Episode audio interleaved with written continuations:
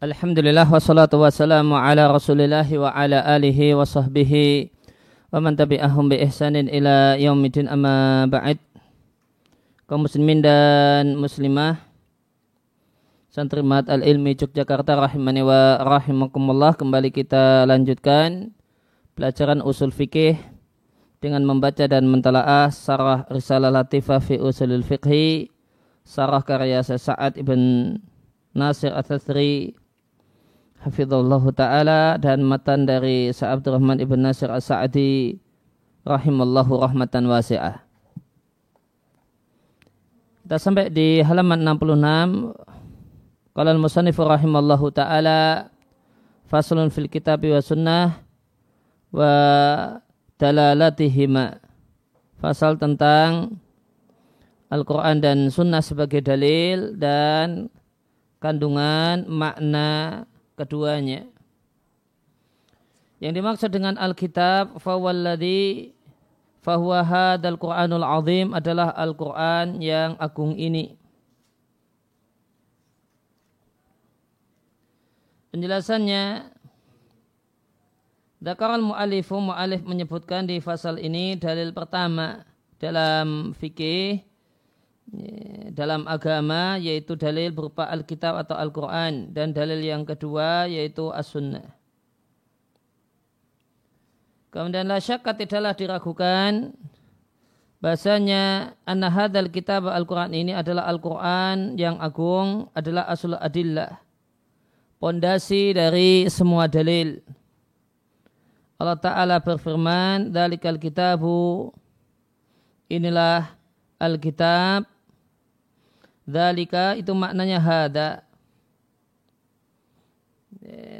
Yang diinginkan adalah hada ini namun menggunakan isyarat jauh e, li ta'zim dalam rangka mengagungkan dan memuliakan. La raiba fihi tidak ada keraguan padanya. Hudalil muttaqin hidayah bagi petunjuk atau hidayah bagi orang-orang yang bertakwa. Dan di antara konsekuensi kalau Al-Quran itu adalah hidayah, adalah kita ambil hukumnya. Ini kita ambil hukum yang menjadi kandungannya. Dan konsekuensi yang lain bahasa Al-Quran itu hidayah artinya dia jelas. Karena tidak bisa memberikan petunjuk sesuatu yang samar, sesuatu yang statusnya adalah teka-teki. Maka dia menyesatkan dan tidak memberi petunjuk ya, maka yang memiliki fungsi dan manfaat memberi petunjuk manakala dia adalah sesuatu yang jelas dan gamblang. Waqat amar Allah azza wa jalla dan Allah perintah Allah azza wa jalla memerintahkan untuk membaca Al-Qur'an sebagaimana firman Allah taala di surat Al-Muzammil faqra'u ma tayassara minal Qur'an maka bacalah ayat-ayat Al-Quran yang memungkinkan atau yang mudah untuk dibaca. Dan Allah Jalla wa'ala memerintahkan untuk merenungi kandungan Al-Quran. Sebagaimana firman Allah Ta'ala di surat Sad, Kitabun anzalnahu ilaika mubarakun. Ini Al-Quran adalah kitab yang kami turunkan kepadamu penuh berkah. Lihat dabbar ayatihi. Supaya mereka tadabbur merenungkan ayat-ayatnya waliyatadzakkar ulul albab dan supaya orang-orang yang memiliki akal mengambil pelajaran. Yang dimaksud dengan liyatadzakkara mengambil pelajaran adalah al-amal. Maka Al-Quran itu diturunkan untuk direnungkan isi kandungannya, kemudian diamalkan. Dan Allah Jalla, Allah Jalla wa'ala memerintahkan untuk mengikuti Al-Quran ini sebagaimana firman Allah Subhanahu ittabi'u ma unzila ilaikum mir rabbikum. Ikutilah wahyu yang diturunkan kepada kalian dari Rabb kalian. Dan Allah perintah Allah Jalla wa ala perintahkan pada umat ini agar dijumpai fiha di tengah-tengah umat ini artinya fardu kifayah. Man yahfadul qur'ana adanya orang-orang yang hafal Al-Quran 30 juz ya, maka adanya ya, para penghafal Al-Quran hukumnya fardu kifayah. Ya. sebagaimana ditegaskan oleh Asyuti di Al-Itqan fi Ulumil Quran. Dalil mulianya para penghafal Al-Quran ada dalam firman Allah Jalla wa'ala di surat Al-Ankabut ayat yang ke-49 bal huwa ayatun bayinatun fi suduril ladina utul ilm Al-Quran itu adalah ya, bukti-bukti ya, adalah ayat tanda-tanda bayinat yang menjadi bukti bukti-bukti kebenaran dan dia dihafal di dada orang-orang yang berilmu. Ya, maka ayat ini menunjukkan bahasanya sifat orang yang berilmu itu hafal Al-Quran. Ya, sifat orang yang berilmu itu hafal Al-Quran. Karena Al-Quran itu tertanam di dada orang-orang yang berilmu.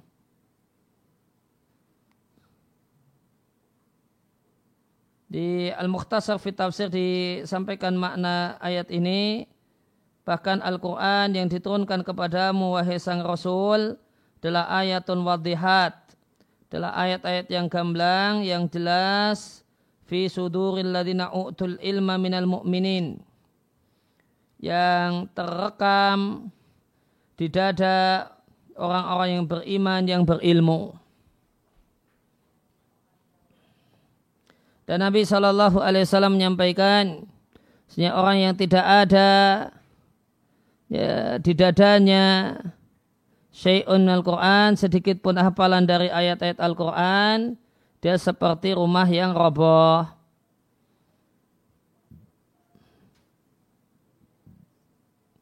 Dikeluarkan oleh At-Tirmidzi, Ahmad, Ad-Darimi, Al-Hakim dari Ibnu Abbas radhiallahu anhuma di sanatnya terdapat perawi yang bermasalah bernama Qobus yang nama aslinya adalah Ibnu Abi Dhibyan, mungkin Al-Jambi Al-Kufi. Da'ifun yuktabu hadisuhu wa la yuhtajju bihi. Dia perawi dengan status da'if. Hadisnya dicatat, yaitu dicatat sebagai syahid, sebagai penguat. Namun la yuhtajju bihi tidak bisa dijadikan hujah. Namun uh, hadis ini dikomentar oleh At-Tirmidzi Hasan Sahih dinasai oleh Al-Hakim, dinilai daif oleh Ad-Dahabi. Wa min huna maka dari sini maka menjadi kewajiban umat Islam untuk perhatian dengan kitabullah azza wa jalla dan kembali kepada Al-Quran. Wa mulahadhi dan di antara uh, mulahadhah, mulahadhah itu uh, ya, di antara kritikan, di antara catatan Hmm, eh, catatan negatif Anak dan nasi sebagian orang dalam menyimpulkan hukum yahtamu perhatian dengan hadis dan mengacu ilaiha kepada hadis dan lupa mengacu kepada Alkitab lupa mengacu pada Al-Quran Ya, Qad yakunu boleh jadi di sebagian permasalahan terdapat dalil Al-Quran. Dia tinggalkan dalil Al-Quran dan berdalil dengan hadis. Ya, maka ini kritikan untuk sejumlah atau sebagian penuntut ilmu yang perhatiannya terhadap dalil hadis itu luar biasa bagus dan itu tidak tercela namun eh, kemudian lemah ya, dalam e, merenungkan ayat-ayat Al-Quran dan mengambil dan istimbat e, dalil darinya dan istimbat hukum darinya. Nah ini yang menjadi mulahadah. Ya, catatan dan koreksi yang patut untuk diperbaiki. Wal faqihu dan seorang ahli fikih tidak boleh baginya ayang durofi mentalaah satu permasalahan sampai dia mengetahui semua dalil al-waridah yang berkaitan via dengan permasalahan tersebut baik dari Al-Quran ataupun As-Sunnah. Karena boleh jadi sebagian dalil dari Al-Quran dan Sunnah mentaksis sisi umum dari dalil yang lain atau menghapus uh, menghapusnya alam masyayati sebagaimana nanti akan dijelaskan. Halaman 68 dan Alkitab yang dimaksud dengan Alkitab adalah Al-Quran yang ada di hadapan kita. Wawalladhi baina daftai al-mushafi. Itulah yang terletak di antara dua sisi mushaf yaitu cover depan dan cover belakang mushaf. Dan dialah yang kita hafal di dada kita. Sebagaimana firman Allah Ta'ala di surat Al-Ankabut ayat 49 yang tadi sudah kita baca. Bal huwa ayatun bayinatun fi suduril ladina utul ilm Fadalla hada maka ini menunjukkan bahasanya yang ada di dada huwa bi'ainihi kitabullahi. Ya, dia itulah yang itulah Al-Qur'an itu sendiri.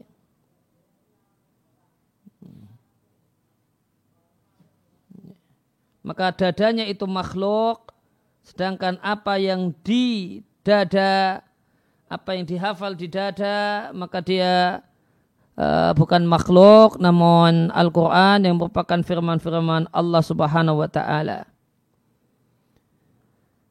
Uh, wa qala jalla wa ala dan Allah jalla wa ala berfirman dan jika ada seorang musyrik istajaraka meminta perlindungan kepadamu maka lindunglah dia sehingga dia mendengar firman Allah yaitu mendengar orang yang membaca Al-Quran Ya, maka bedakan antara aktivitas membaca dan yang dibaca.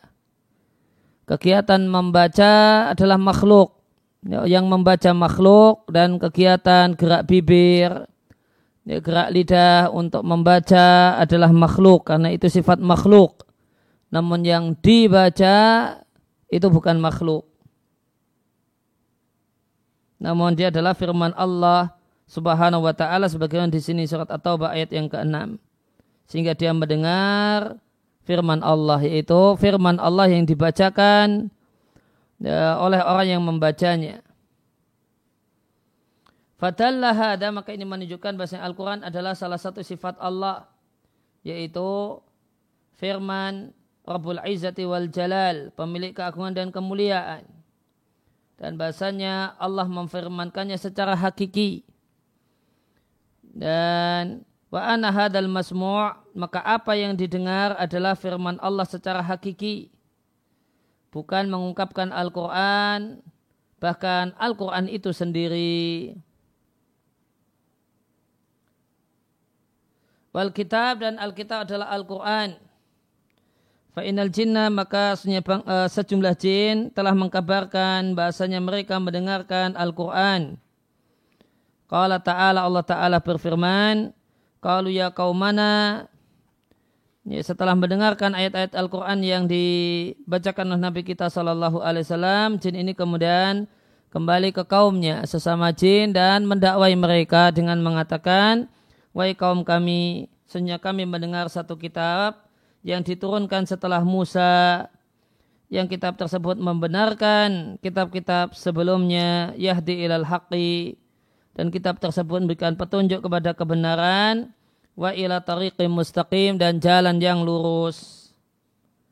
Fa akhbaru maka mereka kabarkan bahasanya mereka mendengarkan Al-Quran yang menakjubkan.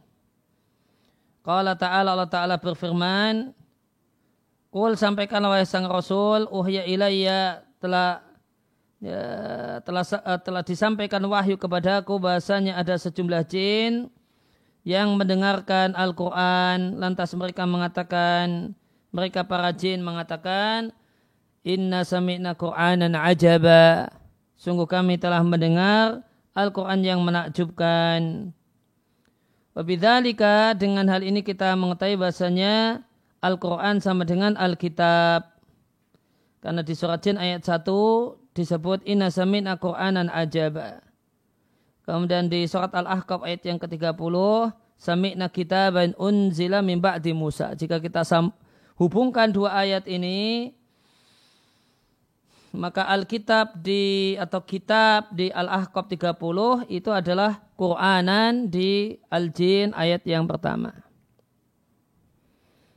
Kemudian waswabu dan yang benar bahasanya Allah Azza wa Jalla yatakallamu berbicara ini kapan saja Allah mengendakinya. Wa anna ahada wa anna ahada sifatil kalami dan satuan dari sifat berbicara itu baru. Walidhalika oleh karena itu fa inna nakulu maka kami katakan la nuthbitu sifat al-qidami lil Qur'ani. Ya, kita tidaklah menetapkan sifat qidam dahulu tanpa awal untuk Al-Quran. Dalilnya firman Allah Ta'ala di surat Al-Anbiya ayat yang kedua, mayatihim min dzikri rabbihim muhdasin ilastama'uhu wa hum yal'abun. Tidaklah datang kepada mereka peringatan mirabbim dari Rabb mereka muhdasin yang baru kecuali mereka mendengarkannya wahum yal'abun sedangkan mereka main-main.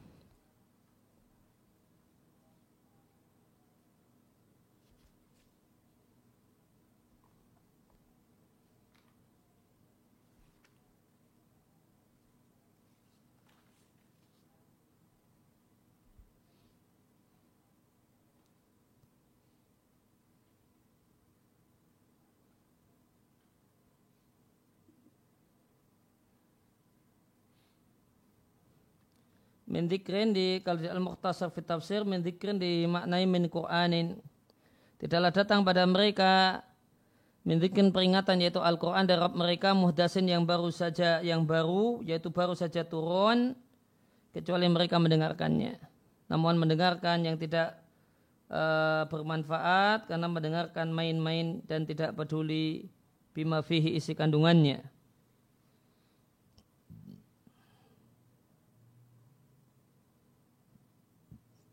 Walakin akan tetapi tidaklah kami katakan Al-Quran itu juga non-kodim.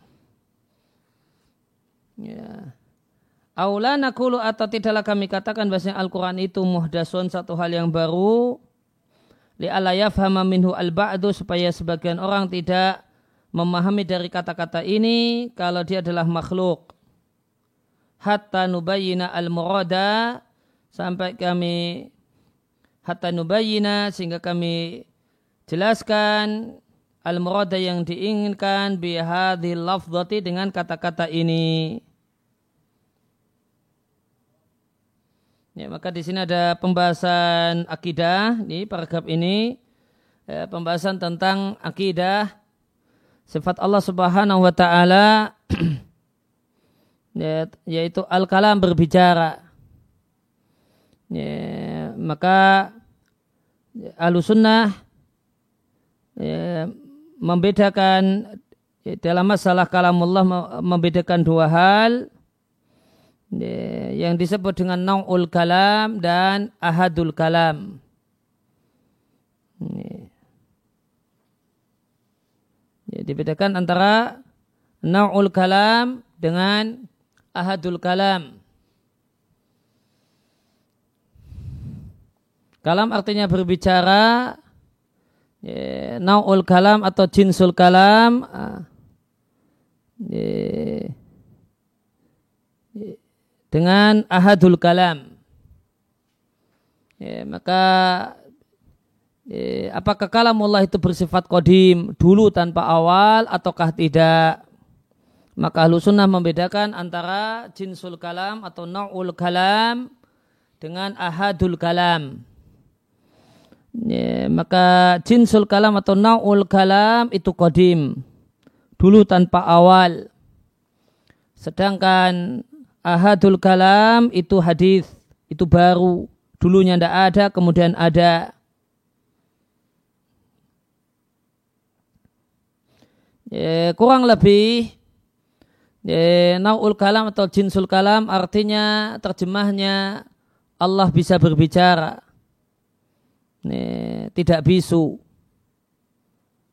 Nih, namun Allah itu berbicara dan tidak bisu. Ini ini kodim dulu tanpa awal.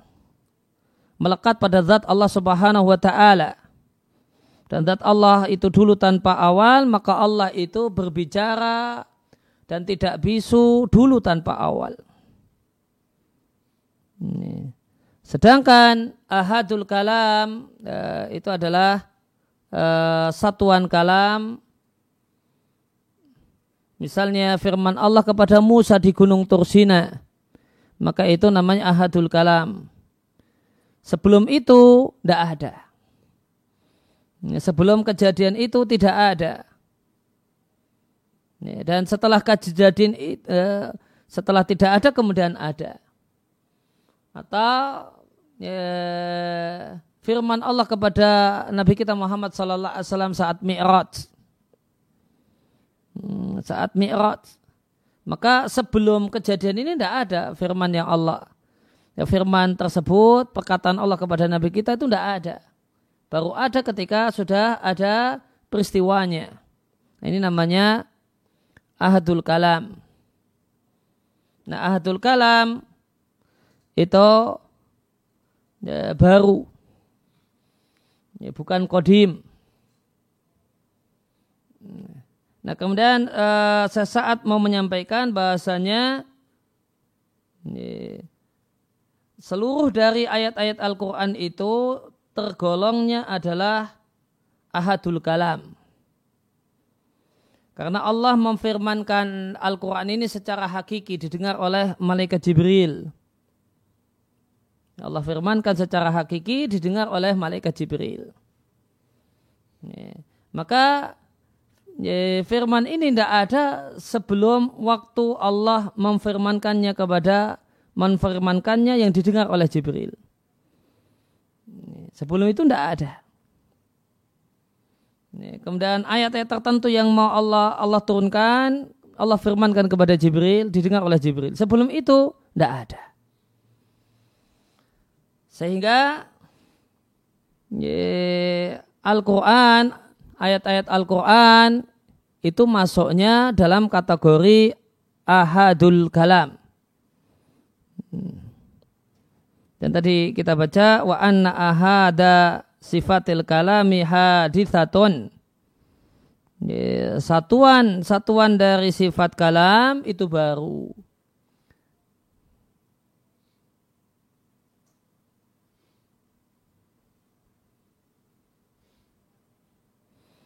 Nah, meskipun demikian, ya, jadi ini duduk permasalahannya.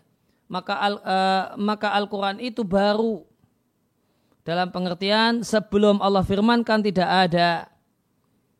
Sebagaimana di surat Al-Anbiya ayat yang kedua, muhdasinnya dimaknai oleh sesaat bukan muhdasin bukan hanya muhdasin turunnya namun muhdasin Allah memfirmankannya. Bukan hanya baru turunnya namun baru Allah firmankan. Maka sebelumnya tidak ada. Nah itu yang dimaksud dengan ya, Al-Quran dari sisi ini adalah uh, ya, yang beliau katakan kami tidak tetapkan, kami tidak ngasih label sifat kodim untuk Al-Quran. Karena Al-Quran itu masuknya kategorinya adalah bagian dari ahadul kalam. Hmm. Namun kita yakini Al-Quran itu bukan makhluk karena dia firman Allah dan firman Allah itu sifat Allah maka dia bukan makhluk. Ya, menimbang hal tersebut, ya, menimbang hal tersebut, uh, maka tidak kita katakan secara mutlak tanpa penjelasan, tidak boleh kita katakan annal Qur'ana muhdasun. La nakulu bi annal Qur'ana muhdasun. Tidak boleh kita katakan demikian. Kenapa? Karena jika kita katakan al-Qur'ana muhdasun, bisa timbul uh, waham. Salah sangka dikira muhdason di sini maknanya makhlukun. Ya, padahal muhdason di sini makna, maknanya adalah dia bukan bagian dari bukan naul kalam namun dia adalah ahadul kalam yang baru dalam artian sebelum Allah firmankan tidak ada. Dan baru ada setelah Allah firmankan.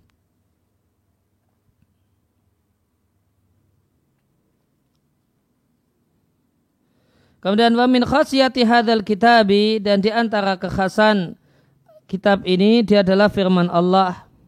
Dan di antara kekhasan kitab ini annahu qad nazala bi Jibrilu dia turun di bawah oleh malaikat Jibril dari sisi Allah Azza wa Jalla. Jadi maksud dari min indillah dari sisi Allah artinya malaikat Jibril mendengar Allah memfirmankannya. Kemudian turun dan disampaikan kepada sang Nabi Muhammad sallallahu alaihi wasallam. Wa min khasiyati dan di antara kekhasan Al-Quran, dia berbahasa Arab. Sebagaimana firman Allah Ta'ala, Inna angzalnau Qur'anan Arabiyya. Sungguh kami menurunkannya Al-Quran berbahasa Arab supaya kalian ya, memikirkannya. Qur'anan Arabian ghaira wajin. Al-Quran berbahasa Arab yang tidak bengkok la'allahum yattaqun supaya mereka bertakwa. Allah Ta'ala berfirman, wa kadzalika anzalnau Qur'anan Arabiyya. Demikianlah uh, wa kadzalika seperti itu kami turunkan dia adalah Al-Qur'an berbahasa Arab.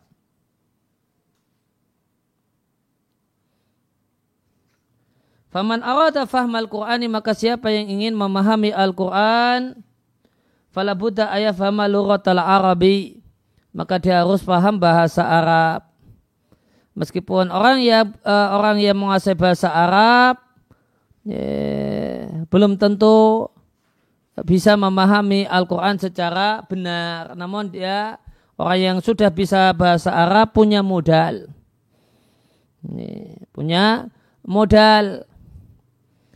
Karena di Al-Quran ada makna-makna yang berdasarkan bahasa dan ada makna uh, yang berdasarkan uh, makna syar'i sehingga uh, semata-mata faham bahasa Arab belum tentu bisa memahami Al-Quran dengan baik dan benar. Ya, namun faham bahasa Arab adalah modal supaya bisa faham Al-Quran. Walidzalika oleh karena itu kewajiban kita an nataqarraba lillahi azza wa jalla mendekatkan diri kepada Allah Azza wa Jalla dengan menyebarluaskan bahasa Arab wa ta'mimiha dan menyebarluaskannya di tengah-tengah masyarakat la'allaha an tu'athira fi bil khalqi mudah-mudahan bahasa Arab itu memiliki pengaruh di hati manusia untuk bisa memahami Al-Quran. Sebelum kita lanjutkan, kita baca matannya terlebih dahulu. Tadi belum terbaca. Dan Al-Quran itu adalah kalam Rabbil Alamin. Firman Allah Rabb semesta alam. Nazala bihi ruhul amin. Turun dibawa oleh Ar-Ruhul Amin yaitu Jibril. Al-Amin artinya terpercaya sehingga menyampaikan hanya kepada orang yang menyampaikan wahyu kepada orang yang berhak untuk mendapatkan wahyu. Kemudian disebut Ar-Ruhu karena dia membawa wahyu yang itu merupakan roh bagi hati. Ini, maka Jibril ini disebut ar-ruhu untuk mengisyaratkan bahasanya Jibril itu membawa wahyu dan wahyu itu adalah rohnya hati. Hati itu mati tanpa disiram dan mendapatkan uh, wahyu. Ala qalbi Muhammadin turun pada hati Muhammad. Uh, realnya malaikat Jibril turun membacakan. Didengar oleh Nabi Shallallahu Alaihi Wasallam. Itu real teknisnya. Namun diungkapkan dengan kalimat ala qalbi Muhammadin. Untuk mengisyaratkan bahasanya apa yang disampaikan oleh malaikat Jibril itu merasuk ke dalam hati Nabi kita Muhammad Sallallahu Alaihi Wasallam sehingga beliau faham apa yang dibacakan. Liyakuna minal mungdirin supaya ya, beliau termasuk dari orang yang memberikan peringatan yaitu Nabi dan Rasul bilisanin Arabi mubin dengan bahasa Arab yang nyata, yang jelas. Linasi kafatan turun untuk seluruh manusia fi kulli ma yahtajuna ilaihi min masalihi dinihim wa dunyahum. Berkenaan dengan semua yang dibutuhkan oleh manusia dalam ya, berkenaan dengan maslahat agama ataupun maslahat dunia. Dan Al-Quran itulah yang dibaca dengan lidah, ditulis dalam mushaf dan dihafal di dada. Kebatilan tidak akan bisa memasukinya dari arah depan ataupun arah belakang tanzilum min hakimin hamid. Al-Quran itu diturunkan oleh zat yang maha bijaksana dan maha terpuji. Kembali kepada penjelasannya. Wa min sifati hadzal Qur'ani dan di antara sifat Al-Quran, Al-Quran diturunkan untuk seluruh manusia. dan bukan li ta'ifatin untuk satu kelompok tanpa kelompok manusia yang lain. Bal bahkan Al-Quran itu untuk orang Arab dan non-Arab, anak kecil dan orang dewasa, laki-laki dan perempuan. Li alil buldan untuk penduduk berbagai negeri dengan perbedaan negeri mereka, wakaratihim dan benua mereka. Koroh benua. Ada Asia, ada Afrika, Al-jami' semua manusia mukhatabuna bihadzal kitabi diseru dengan Al-Qur'an ini. Dan di antara kekhasan uh, hadal kitab, kitab ini adalah memuat hukum-hukum syariat. Dan hukum syariat itu meliputi semua peristiwa. Sebagaimana semua perilaku manusia. Sebagaimana firman Allah Ta'ala, وَنَزَّلْنَا عَلَيْكَ الْكِتَابَ تِبِيَانًا لِكُلِ شَيْءٍ kami turunkan padamu Alkitab Al-Quran yang menjelaskan segala sesuatu. Maka segala sesuatu telah dijelaskan oleh Al-Quran. Sehingga kegiatan istihad para ulama itu disebut dengan sebutan menemukan hukum Allah. Bukan membuat hukum Allah. Namun menemukan hukum. Karena hukumnya sudah ada. Cuma oh, uh, yeah, yeah, boleh jadi belum ditemukan ketika belum ada ulama yang mentelaahnya dan mengkajinya. Wamin khasiyati dan di antara kekhasan Al-Quran, kebatilan tidak bisa memasukinya baik dari arah depan ataupun belakang. Qala ta'ala Allah ta'ala berfirman di surat Fusilat, wa inna kitabun aziz. Sesungguhnya Al-Quran itu adalah kitab yang mulia la ya'tihil batilum min baini yadayhi wala min khalfih. Kebatilan tidak bisa memasukinya baik dari arah depan ataupun arah belakang. Tanzilum min hakimin hamid. Dia adalah diturunkan dari zat ya, yang maha bijaksana lagi maha terpuji. Wa min khasiyati dan di antara kekhasan Al-Quran adalah anna munazzalun.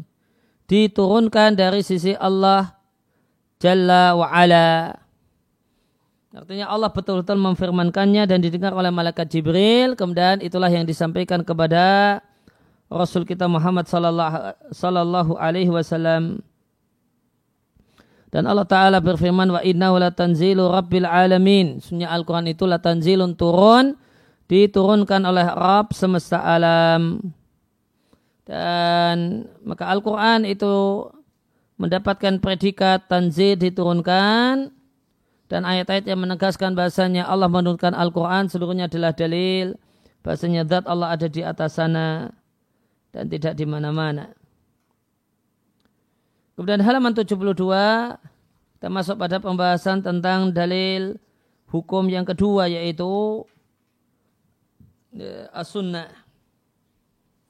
Qala al-musannif rahimallahu taala wa amma sunnatu fa innahu fa innaha aqwalun Nabi sallallahu alaihi wasallam wa af'aluhu wa takriratuhu alal aqwali wal af'ali.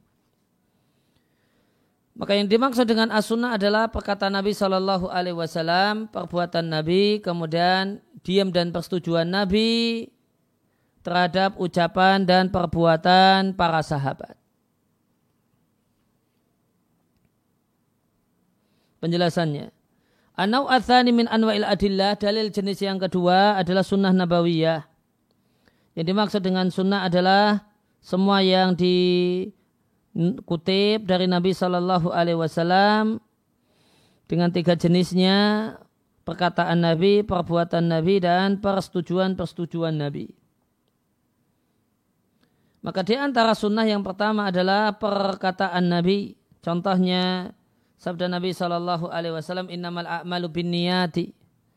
Semua amal itu tergantung niatnya. Dan sabda Nabi Shallallahu Alaihi Wasallam, sesungguhnya bohong atas namaku tidak sebagaimana bohong atas nama yang lain. Siapa yang bohong atas namaku secara sengaja, maka hendaklah dia bersiap untuk bertempat tinggal di neraka. Kemudian yang kedua, demikian juga Sunnah itu mencakup, tashtamilu mencakup af'alan nabiyyi. Perbuatan-perbuatan Nabi dan di antara contoh perbuatan Nabi adalah salat Nabi yang diceritakan oleh sejumlah sahabat semacam yang diceritakan oleh Malik ibn Huwairith, Abu Hurairah dan yang lain. Demikian juga perbuatan Nabi berupa safar dan ya, dan perpindahan-perpindahan beliau dari satu tempat ke tempat yang lain. Maka ini adalah bagian dari perbuatan perbuatan Nabi Shallallahu Alaihi Wasallam. Kemudian perbuatan Nabi itu ala anwa'in ada beberapa macam. Yang pertama, perbuatan Nabi yang merupakan kekhususan untuk Nabi. Tidak berlaku dan tidak boleh dilakukan oleh umatnya. Contohnya menikah dan berpoligami lebih dari empat istri. Kemudian Nabi menikahkan dirinya dengan wanita yang menghibahkan dirinya. Sehingga e, wanita yang menghibahkan dirinya ini Nabi nikahi tanpa mahar. Dan ini satu hal yang tidak boleh. Ye. Meskipun mahar itu hak perempuan namun harus ada. Tidak boleh seorang wanita melepaskan haknya dengan mengatakan ya, pernikahan kita nanti tanpa saya tanpa minta mahar. Karena nikah tanpa mahar itu kekhususan Nabi Sallallahu Alaihi Wasallam.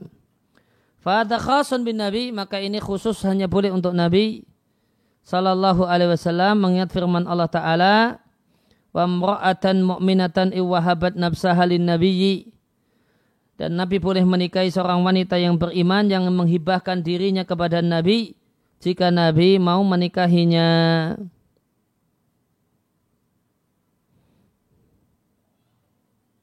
Ya, seandainya ayatnya sampai di sini, maka dimungkinkan untuk dipahami bahasanya untuk umatnya juga boleh demikian.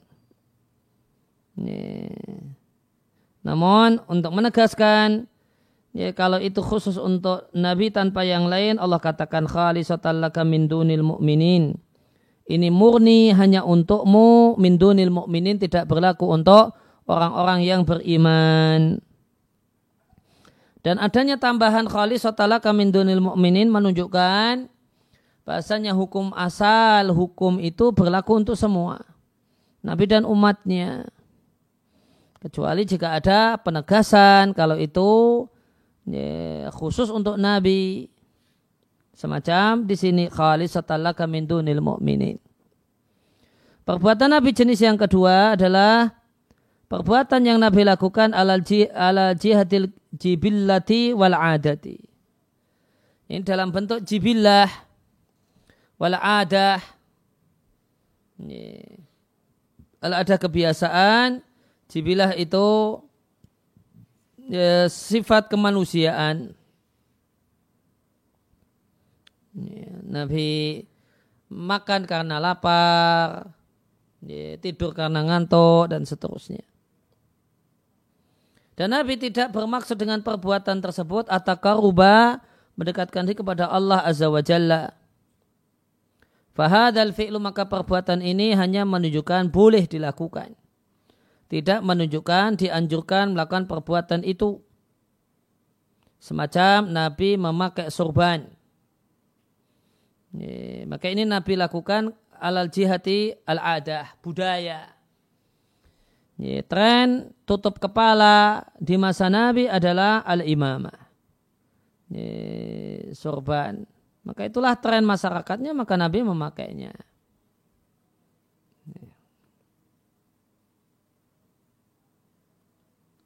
Dan seluruh hadis tentang keutamaan sorban dinilai oleh para ulama hadis sebagai hadis yang daif. Ya maka memakai imamah itu hukumnya berpahala atau dianjurkan ya seandainya bukan hanya murni perbuatan Nabi. Non perbuatan Nabi digandeng dengan eh, dalil-dalil uh, tentang keutamaan bersorban sholat pakai sorban dan yang lainnya. Dan karena semua hadis tentang keutamaan uh, bersorban itu daif maka yang uh, yang ada tinggal perbuatan Nabi. Dan perbuatan Nabi dibaca oleh para ulama usul fikih sebagai perbuatan karena budaya. Ya, karena itulah tren tutup kepala bagi laki-laki di masa Nabi. Sehingga oleh karena itu maka ya boleh saja memakai model-model tutup kepala yang lain seperti orang Arab Saudi dengan model kutroh. Kutroh bukan sorban. Ya, kutrohnya orang Arab Saudi ya, ya bukanlah sorban. Beda dengan sorban. Kemudian e, contoh perbuatan Nabi karena al-adah. Nabi memakai ridak dan izar. Fi nusuk di selain nusuk. Nusuk itu haji dan umrah di ihram haji dan umrah. Pakaian keseharian. Pakaian keseharian Nabi yang paling familiar adalah memakai rida dan izar. Seperti pakaian lelaki ketika dalam kondisi ihram. Fahada minal af'alil adiyah. Maka dua contoh ini termasuk perbuatan karena budaya. Yukhadu minhu bisa disimpulkan darinya perbuatan ini hukumnya mubah dilakukan. Tidak menunjukkan dianjurkannya perbuatan itu. Seandainya ada orang yang mengatakan Nabi itu safar dengan unta. Maka jika kalian ingin pahala dan pahala telah teladanilah Nabi. Janganlah kalian safar kecuali dengan naik unta. Kami katakan hadal kalamu khati'un. Perkataan ini salah. Karena Nabi tidaklah mendekatkan diri kepada Allah Jalla wa Ala dengan menjadikan safar beliau dengan mengendarai unta.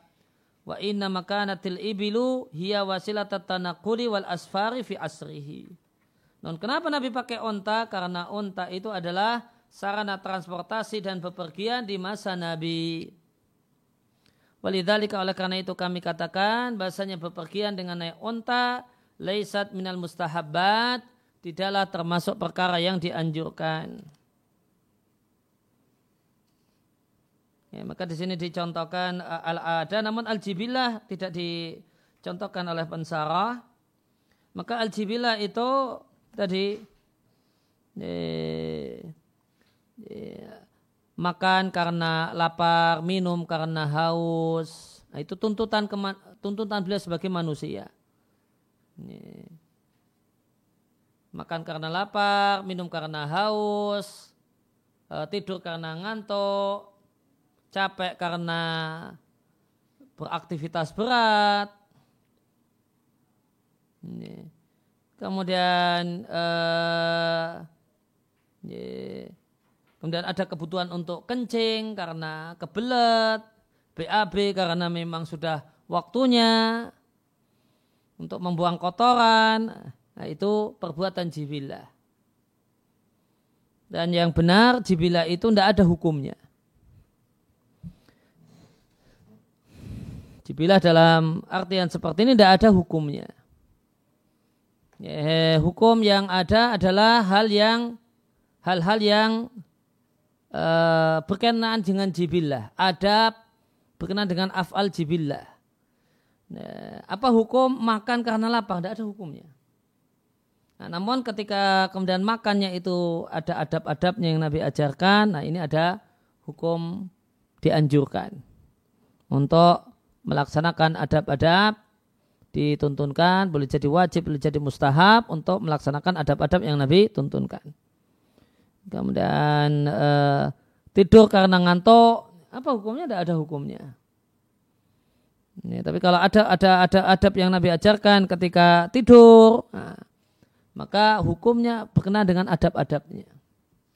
Boleh jadi wajib, boleh jadi mustahab, tergantung eh, dalil-dalil yang ada tentang hal ini. Kemudian yang ketiga di antara perbuatan Nabi adalah apa yang Nabi lakukan bayanan untuk menjelaskan hukum fayakhuda maka perbuatan Nabi ini mengambil hukum hal yang dijelaskan. Jika yang dijelaskan wajib, perbuatan Nabi jadi wajib. Jadi Nabi melakukan satu hal untuk menjelaskan satu hukum. Dan hukum ini wajib. Maka perbuatan Nabi hukumnya wajib. Di antara contoh hal tersebut adalah perbuatan Nabi ketika ibadah haji. Maka perbuatan-perbuatan Nabi itu hukum asalnya wajib. Lianna karena perbuatan-perbuatan Nabi ini penjelasan untuk firman Allah Ta'ala Walilai ala nasi menjadi kewajiban manusia berhaji ke Ka'bah siapa saja yang mampu perjalanan ke sana. Kemudian perbuatan Nabi jenis yang keempat adalah af'alul ibadat. Perbuatan yang Nabi lakukan dalam rangka ya, mencari pahala. Maka ulama berselisih pendapat. Uh, simpulannya apa? Kalau perbuatan Nabi yang bisa dipastikan Nabi melakukannya dalam rangka mendekatkan diri kepada Allah. Fasahim maka pendapat yang kuat semata-mata perbuatan Nabi murni tanpa diringi dengan perkataan Nabi cuma murni perbuatan Nabi dan di ditangkap oleh para ulama ini tujuannya adalah untuk takarub untuk mendekatkan kepada Allah hukumnya mustahab semacam sholat di uh, sholat malam kemudian menyembelih hewan kurban. Kemudian sunnah Nabi jenis yang ketiga tashmul mencakup sunnah uh, tashmul as-sunnatu sunnah itu mencakup persetujuan-persetujuan Nabi. Wal murad bidalika yang dimaksudkan dengan hal itu Nabi melihat atau mengetahui salah satu sahabat yang beriman melakukan satu perbuatan atau mengucapkan satu ucapan Nabi mendiamkannya dan tidak menyalahkannya. Waqad yakunu hada dan persetujuan Nabi ini boleh jadi dalam perkara yang mubah. Contohnya memakan dob. Ya, maka Nabi Shallallahu Alaihi Wasallam akara mendiamkan para sahabat memakan dob. Dan boleh jadi Hal ini berkenaan dengan ibadah. Semacam dalam hadis Khubaib ibn Adi, beliau sebelum dibunuh oleh orang musyrik, ya, sholat dua rakaat terlebih dahulu. Maka ini dalil disyariatkannya uh, seorang muslim sholat dua rakaat sebelum dibunuh oleh orang yang zalim atau uh, atau yang lainnya. Ketika dia mendapatkan hukuman mati misalnya sholat dua rakaat sebelum dieksekusi hukumnya dianjurkan. Nabi Shallallahu Alaihi Wasallam mendiamkannya. Fa'ukhidha min hada maka disimpulkan dari hal ini bahasanya mengerjakan dua rakaat sebelum hukum, uh, sebelum menjalani hukuman mati adalah perkara yang mustahab dianjurkan. Ini gambaran global tentang dalil Al-Quran dan hadis. Al-Quran dan sunnah dengan tiga jenisnya, bahkan tadi sudah sekalian dijelaskan perbuatan Nabi itu eh, mencakup sejumlah beberapa macam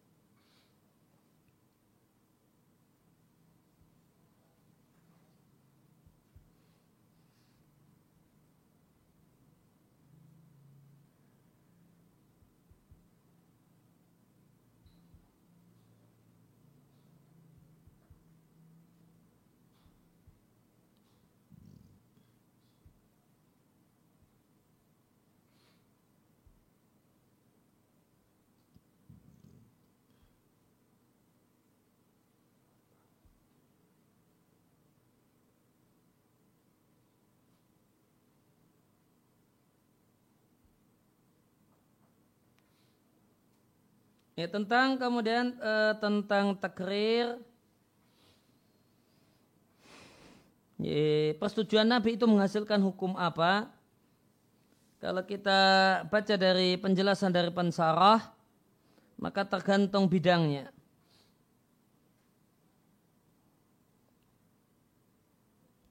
Ya, kalau itu takrir Nabi, pendiaman Nabi itu fil umuril mubahat, maka menghasilkan hukum mubah. Namun jika pendiaman Nabi itu fil ibadat, maka menghasilkan hukum mustahab. Jadi semata-mata Nabi mendiamkan dan dalam artian tidak menyalahkan tindakan Khubayb bin Adi yang sholat dua rakaat sebelum uh, dieksekusi hukuman mati oleh orang-orang musyrik Mekah disimpulkan oleh pensarah bahasanya Sholat dua rakaat sebelum eksekusi di uh, hukuman mati itu minal umuril mustahab. Sehingga kalau perkaranya perkara ibadat, uh, takrir menghasilkan hukum mustahab.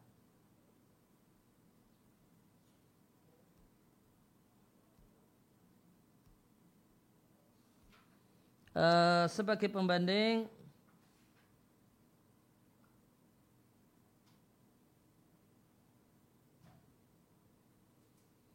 Di sarahnya Syekh Sulaiman saya ingin bacakan di halaman 24 kalau yang bawah atau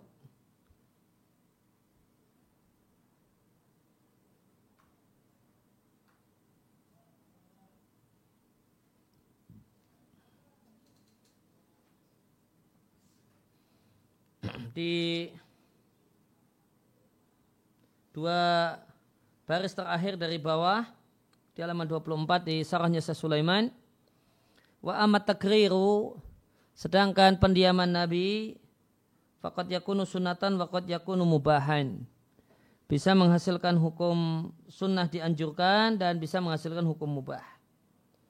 Idza Nabi sallallahu alaihi wasallam ala qaulin aw fi'lin qad yakunu sunnatan. Jika Nabi mendiamkan satu ucapan atau perbuatan boleh jadi menghasilkan hukum dianjurkan. Mata yakunu sunnatan kapan itu? Idza nabahan Nabi sallallahu alaihi wasallam li fadlihi. Jika ditambahi plus uh, komentar di isi komentarnya itu menunjukkan keutamaan ucapan dan perbuatan tersebut. Contohnya di halaman 25 terdapat hadis ada satu sahabat misalnya menyampaikan satu dikir dalam sholat. Fanabahan Nabi Shallallahu Alaihi Wasallam ila fadliha. Kemudian Nabi menyetujuinya, Nabi tidak menyalahkan dan Nabi punya komentar yang menunjukkan keutamaan dikir yang dibaca oleh sahabat itu.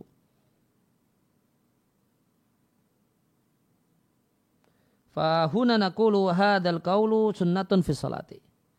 Maka kita katakan hukumnya sunnah.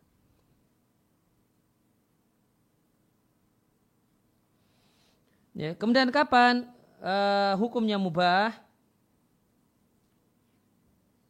Kita akan Nabi Shallallahu Alaihi Wasallam walam yunabbih ala fadlihi. Ya, jika Nabi mendiamkan, tidak menyalahkan, dan Nabi juga tidak uh, memberikan komentar, bahasanya ini mengandung keutamaan begini-begini. Contohnya, ya, membaca surat Al-Ikhlas di setiap sholat atau setelah surat setelah Al-Fatihah. Ada salah satu sahabat yang membaca surat Al-Ikhlas di setiap sholat yang dia kerjakan. Atau di setiap rokaat yang dia uh, yang, yang dia kerjakan setelah membaca Al-Fatihah, setelah itu kemudian surat, setelah itu Al-Ikhlas. Ya kalau Al-Fatihah, sahabat tersebut membaca Al-Fatihah, kemudian baca surat, kemudian baca surat Al-Ikhlas. Nah, apakah meniru sahabat ini hukumnya uh, sunnah dianjurkan? Maka beliau katakan nakulula tidak dianjurkan untuk menirunya. Mayoritas para ulama cuma mengatakan mubah seperti itu. Lima kenapa? Karena di rojulan karena orang tersebut melakukan hal itu karena dia mencintai surat Al-Ikhlas karena isi surat Al-Ikhlas adalah mengandung sifat Allah. Dan Nabi Shallallahu Alaihi Wasallam menyetujui perbuatannya, tidak menyalahkannya. Fadalla alal jawazi maka ini menunjukkan boleh. Lakin la yaf'al sallallahu alaihi wasallam. Hmm. Namun Nabi sendiri tidak melakukannya. Sama sekali tidak pernah melakukannya. Walam yuratib alaiha fadla dan Nabi tidak mengkaitkan adanya pahala jika melakukan seperti itu. Fadalla alal ibahati maka itu hanya menghasilkan hukum mubah. Nah, maka ini faedah tambahan. Kalau di sarannya sesaat cuma dibagi takrir, Nabi tidak menyalahkan di bab mubahat dan bab ibadat. Ya, kemudian takrir di bab, ibah, uh, di bab ibadat tidak diberi rincian. Ya, rinciannya disampaikan oleh saya Sulaiman.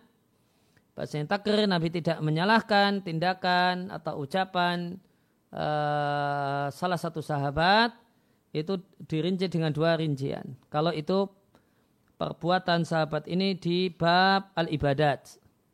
Itu dirinci dengan dua rincian yaitu uh, dengan melihat gimana respon Nabi. Tidak menyalahkan itu plus ya, memberikan informasi kepada umat ya, adanya keutamaan dan pahala di balik ucapan dan perbuatan sahabat atau tidak. Jika Nabi tidak menyalahkan plus memberikan informasi kepada kita, ada ganjarannya di balik ya, perbuatan sahabat ini, ya, maka ya, kita umatnya ya, mendapatkan hukum mustahab jika meniru sahabat tersebut. Namun jika Nabi sekedar tidak menyalahkan, Nabi sendiri juga kemudian tidak melakukannya, ya, Nabi juga tidak memberikan informasi tambahan kepada kita adanya pahala di balik hal tersebut, maka hanya menunjukkan boleh hal tersebut dilakukan. Tidak salah jika ada orang yang melakukannya, tidak boleh diingkari orang yang mengerjakannya. Namun bukan berarti dimotivasi orang dimotivasi untuk uh, ikut melakukannya.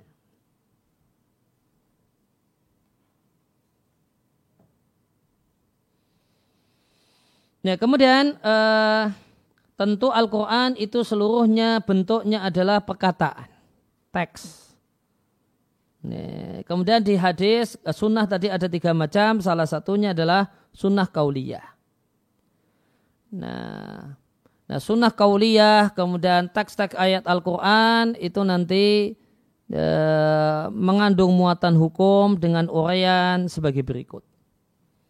Maka ini kita masuk pada e, inti termasuk inti dari ilmu usul fikih itu tentang dalalatul alfa. Gimana menyimpulkan teks. Ini Kalau musannif rahimallahu taala di halaman 75 fal ahkamu syar'iyyatu taratan tukhadu min nasil kitab wa sunnah. Ya, hukum-hukum syariat terkadang tukhad diambil atau disimpulkan dari nas. Ini, uh, teks Al-Quran dan hadis. Yang dimaksud dengan nas definisinya adalah al-lafdul wadihu alladhi la yahtamilu illa dhalikal ma'na satu laf, uh, lafal yang gamblang yang tidak mengandung kemungkinan makna kecuali tunggal satu makna itu saja. Nah, kemungkinan makna yang tunggal inilah yang disebut dengan nas. Nanti pasangannya dohir. Ya, eh, penjelasannya. Yakni artinya anadalah latal kitab ya sunnah pendalilan atau kandungan makna dari teks-teks ayat Al-Quran dan hadis. Yaitu tentu hadisnya adalah hadis sunnah kauliyah. Alal ahkami menunjukkan hukum itu memiliki laha anwa'un muta'adidah, memiliki sejumlah bentuk dan klari, uh, uh, klasifikasi yang beragam. Famindalika di antara klasifikasinya annal alfadha bahasanya lafat itu terbagi menjadi tiga macam. Pertama nas atau sebelumnya nas itu ada dua pengertian. Bisa jadi nas itu artinya dalil. Ya, ya maknanya adalah dalil. Ya, maka dalil Al-Quran, dalil hadis, baik itu dohir ataupun ya, ataupun yang lainnya teks ya. Jadi nas bisa diartikan teks. Ya, nanti teksnya itu sendiri sifatnya macam-macam. Ya, bisa jadi nas, bisa jadi dohir, bisa jadi yang lainnya. Yang penting ada teksnya. Ya, maka bisa terkadang nas itu maknanya sebagaimana makna bahasanya adalah teks. Ya, dengan berbagai macam sifatnya. Kemudian yang kedua ada kata-kata atau penggunaan nas dalam pengertian sifat teks. Ya, kalau nas dalam pengertian sifat teks ini sinonim dengan sorih. Ya, sinonim dengan sorih.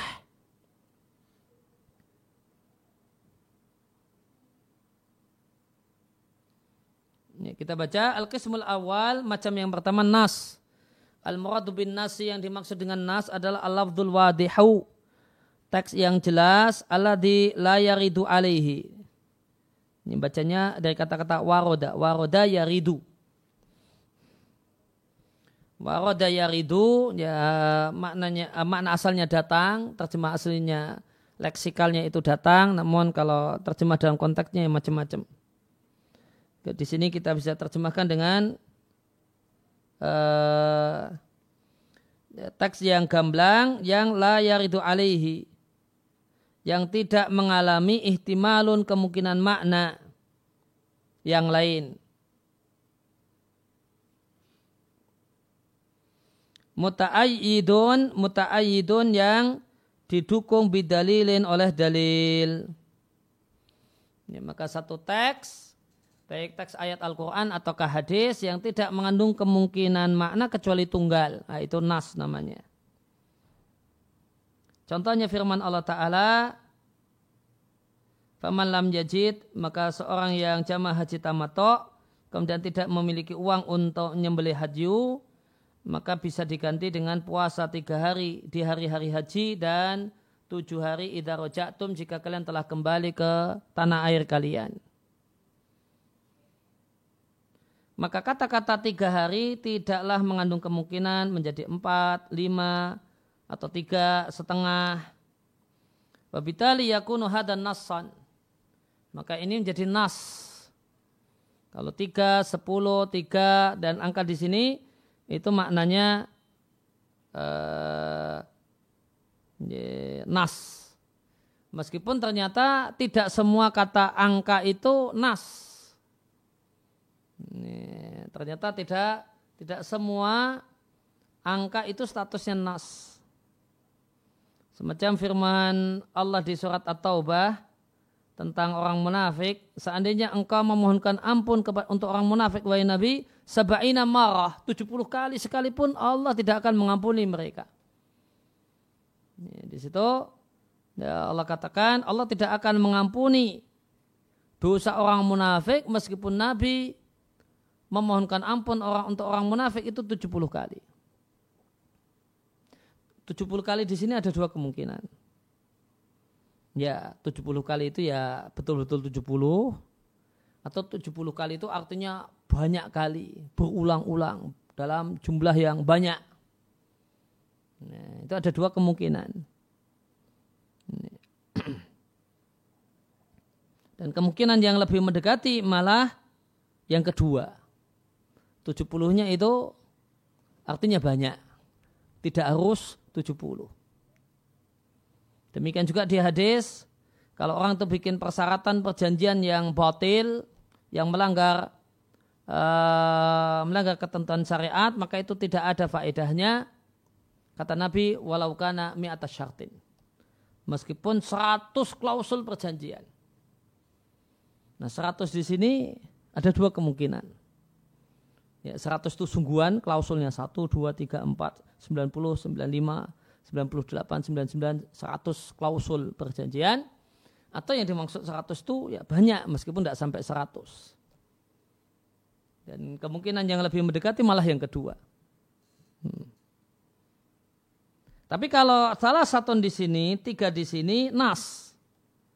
Ini, tidak mengandung kemungkinan angka yang lainnya.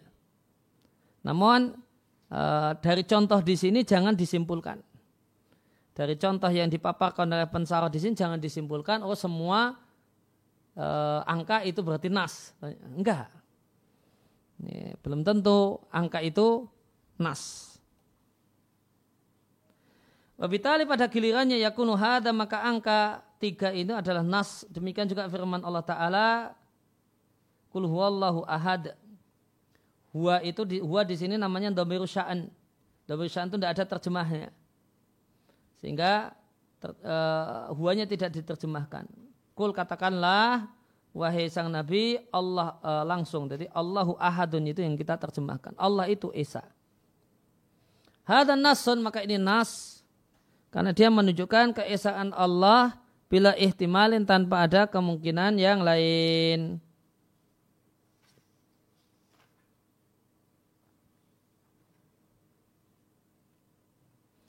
Kemudian e, temannya nas itu namanya zahir. Di e, di matan di halaman 77 watarotan dan terkadang tukhadu hukum itu diambil min min zahirihima dari ya, zahir hima himanya kembali ke ayat Al-Quran dan teks hadis Nabi yaitu hadis Nabi berupa sunnah kauliyah.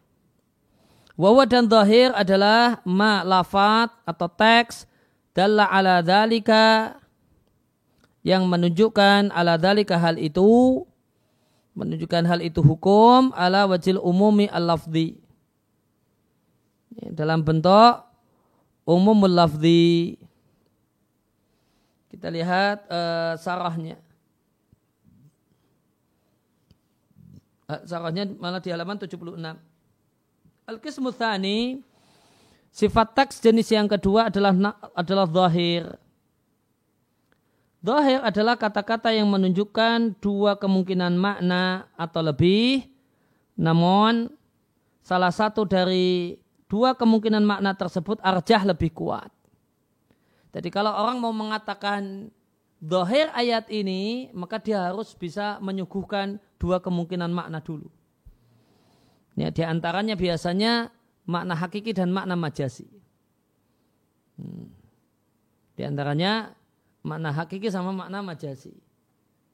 Ya, dan makna yang arja lebih kuat makna hakikinya. Dimungkinkan makna majasi. Karena makna hakikinya yang lebih de, nih, ya, yang lebih arja yang lebih kuat. Kemudian hukum zahir hukum dari lafat dohir.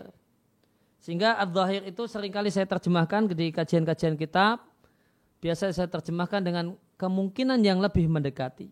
Nah, kemungkinan yang lebih mendekati. Itu terjemahnya. Ini banyak penerjemah di buku-buku agama itu cuma langsung makna dohir ayat ini gitu. Nah kalau diterjemahkan demikian, itu tidak memahamkan. Apa itu makna zahirnya? Zahirnya belum diterjemahkan. Padahal zahirnya adalah istilah usul fikih. Makna yang lebih mendekati dari ayat ini artinya ada kemungkinan makna yang lainnya. Kemungkinan pes, uh, makna yang lebih mendekati dari hadis ini adalah demikian demikian. Hukum zahir ya, dampak hukum dari teks zahir adalah kita beramal dengan zahir teks itulah maknanya yang ya, maknanya yang lebih mendekati, yang lebih kuat. Dan kita tidak boleh berpindah kepada makna yang kurang kuat. Contohnya, ya, wamin amsilati dzalika di antara contohnya firman Allah Ta'ala lima khalaqtu biyadayya. Ya, Adam yang kuciptakan dengan dua tanganku surat sad. Kata-kata yadaya mengandung beberapa kemungkinan. Yahtamilu dimungkinkan yaitu hakiki sama majazi. Ya, maka di antara dua kemungkinan yang ditawarkan, yang ada atau yang terjadi adalah makna hakiki sama makna majazi. Dan jika tidak ada indikator, maka makna majazi itu makna marjuh. Makna yang kurang kuat dan yang kuat adalah makna hakikinya. Ya, tamil dimungkinkan lafat ini ayurodabi yang dimaksudkan dan diinginkan dengan yadaya adalah makna hakiki, yaitu tangan. Sehingga kita sifati Allah Jalla wa'ala dengan memiliki tangan. Yang kedua, Eh, qad yuradubi boleh jadi yang dimungkinkan dengan kata-kata tangan adalah makna majazinya yaitu kekuatan atau nikmat. Lakin akan tetapi nikmat di sini bisa juga terjemahnya jasa dan budi.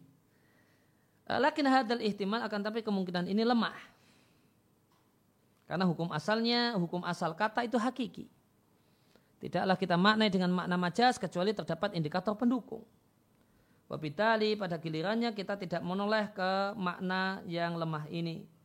Karena tidak terdapat indikator alaihi yang mendukungnya. Hukum asal kata adalah hakiki. Fal aslu maka hukum asalnya kita beramal dengan makna zahir dengan mengamalkan makna kemungkinan makna yang lebih kuat dan kita tidak berpindah kepada kemungkinan makna yang lebih lemah ila bidalil yang kecuali ada indikator pendukung. Kemudian membelokkan teks dari makna dohirnya, makna e, yang lebih kuat, kemudian berpindah kepada makna yang kurang kuat, jika tanpa indikator pendukung itu disebut dengan sebutan namanya takwilun fasidun. Ya, yang takwilun fasidun ini nama lainnya adalah tahrifun, penyelewengan terhadap teks. Dan tidak boleh bagi seorang muslim menyelewengkan lafat Al-Quran. Walakin fil marat akan tapi dalam banyak kali kita belokkan lafat satu teks dari makna zahirnya yaitu makna dekatnya liqiyamid dalili alaihi. Karena ada indikator yang mendukungnya. Nah kalau e, dibelokkan dari makna yang rojih kepada makna yang marjuh namun karena liqiyamid dalili alaihi karena ada dalil yang mendukungnya ini disebut takwil sahih. Contoh takwil sahih firman Allah Taala ida fa idza qara'tal Qur'ana Fi'il madi di sini kita akan kita takwil jadi fi'il mudore. Makna asalnya jika engkau telah membaca Al-Quran, maka mintalah perlindungan. Fal huna dan fa di sini fasta'id di sini kemungkinan yang lebih mendekati annaha bahasanya fa di situ li ta'qib. Menunjukkan urutan dengan tanpa uh, tanpa jeda. Sehingga zahir makna kemungkinan makna yang lebih mendekati adalah membaca Al-Quran terlebih dahulu baru ta'awud. Hadza zahiru. Ini kemungkinan yang lebih mendekati. Akan tapi terdapat dalam hadis Nabi Shallallahu Alaihi Wasallam itu karena yasta'idu qabla al-qiraati. Membaca ta'awud sebelum mengucapkan ta'awud sebelum membaca Al-Quran dikeluarkan oleh Ibnu Huzaimah dari Ibnu Mas'ud. Fahina idin maka pada saat itu kami katakan makna zahir dari ayat An-Nahl 98 itu kita tinggalkan.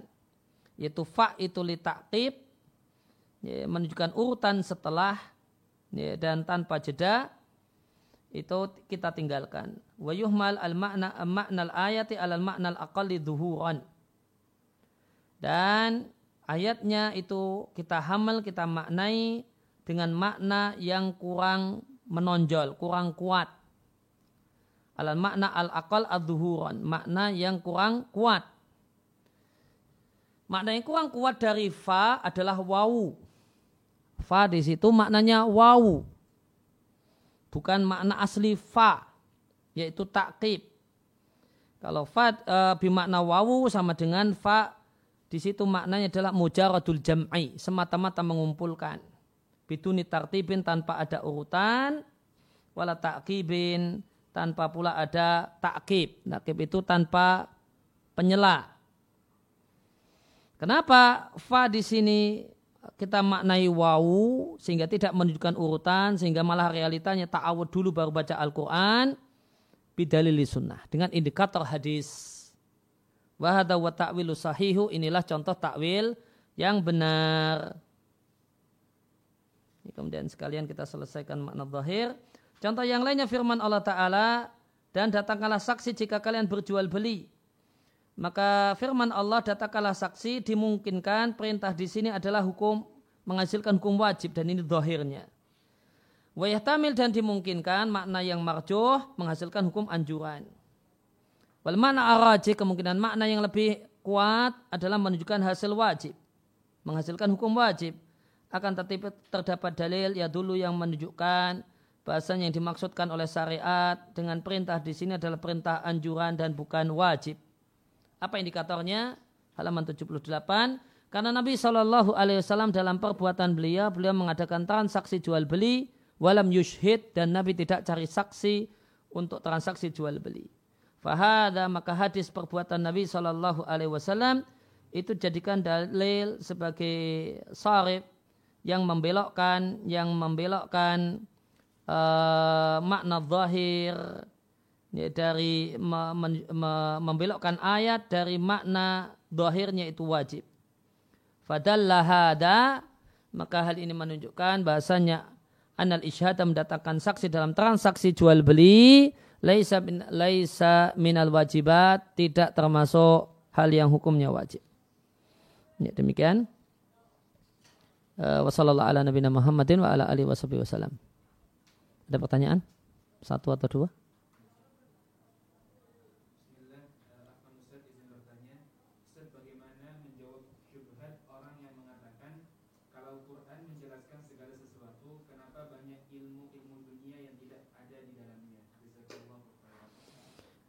Ya, karena tadi uh, kitabul hidayah.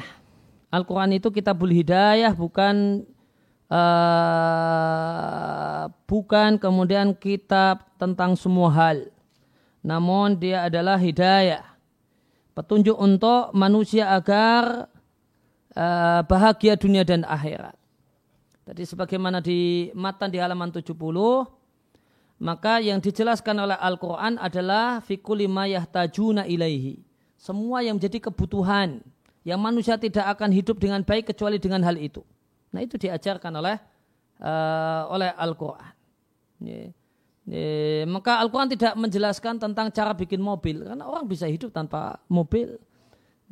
orang bisa hidup tanpa mobil. namun Al-Quran menjelaskan untuk silahkan Al-Quran memberikan penjelasan secara global. Silahkan manfaatkan dunia sebaik-baiknya. Silahkan berkreativitas. Uh, bahasanya Allah jadikan semua yang ada di uh, di, bumi, di bumi ini untuk kepentingan kalian. Silahkan dimanfaatkan seluas-luasnya. Uh, maka uh, Al-Quran tidak menjelaskan secara detail mobil. Buat mobil. Bisa kita katakan Al-Quran telah menjelaskannya secara global. Silakan manfaatkan dunia semaksimal mungkin. Mau mobil, mau yang lainnya silahkan. Tapi penjelasan detailnya tidak ada. Sehingga itu yang pertama, karena Al-Quran kitab hidayah.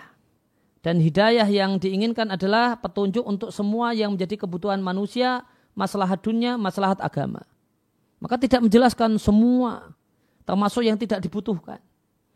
Hal-hal yang tidak dibutuhkan. Misalnya e, tahun penciptaan iblis kapan? Tidak dijelaskan di Al-Quran karena itu tidak menjadi kebutuhan. Apa perlunya kita tahu tahun penciptaan iblis gitu? Tidak e, dibutuhkan. E, Al-Quran cuma menceritakan bahasanya Adam tercipta dari tanah. Tanah dari sebelah mana? E, tanah di Asia ataukah tanah di Eropa ataukah tanah di e, di Afrika? Tidak dijelaskan karena tidak dibutuhkan. Apa hajat manusia dengan pengetahuan hal ini? Tidak ada. Ini yang pertama. Kemudian yang kedua, penjelasan Al-Quran terhadap hal-hal yang dibutuhkan itu ada dua macam. Penjelasan detail dan penjelasan global. Ya, dengan memberikan kaedah. Di antara kaedahnya, tanya kepada orang yang berilmu jika Anda tidak tahu. Di antara kaedahnya, ya, ya, waladhi khalaqalakum fil ardi jami'ah. Allah ciptakan semua uh, semua yang ada di bumi untuk kalian untuk kalian manfaatkan. Silahkan manfaatkan. Silahkan manfaatkan. Sudah global begitu saja. Nah nanti orang bagaimanakah memanfaatkan semua yang ada di bumi kembalikan pada manusia dan dijelaskan oleh hadis antum a'lamu bi umuri dunyakum kalian yang lebih faham bagaimanakah mengelola masalah dunia. Ini saja satu aja. Demikian. Wassalamualaikum warahmatullahi wabarakatuh. alamin. Subhanaka Allahumma wa bihamdika asyhadu an la ilaha illa anta astaghfiruka wa atubu ilaik.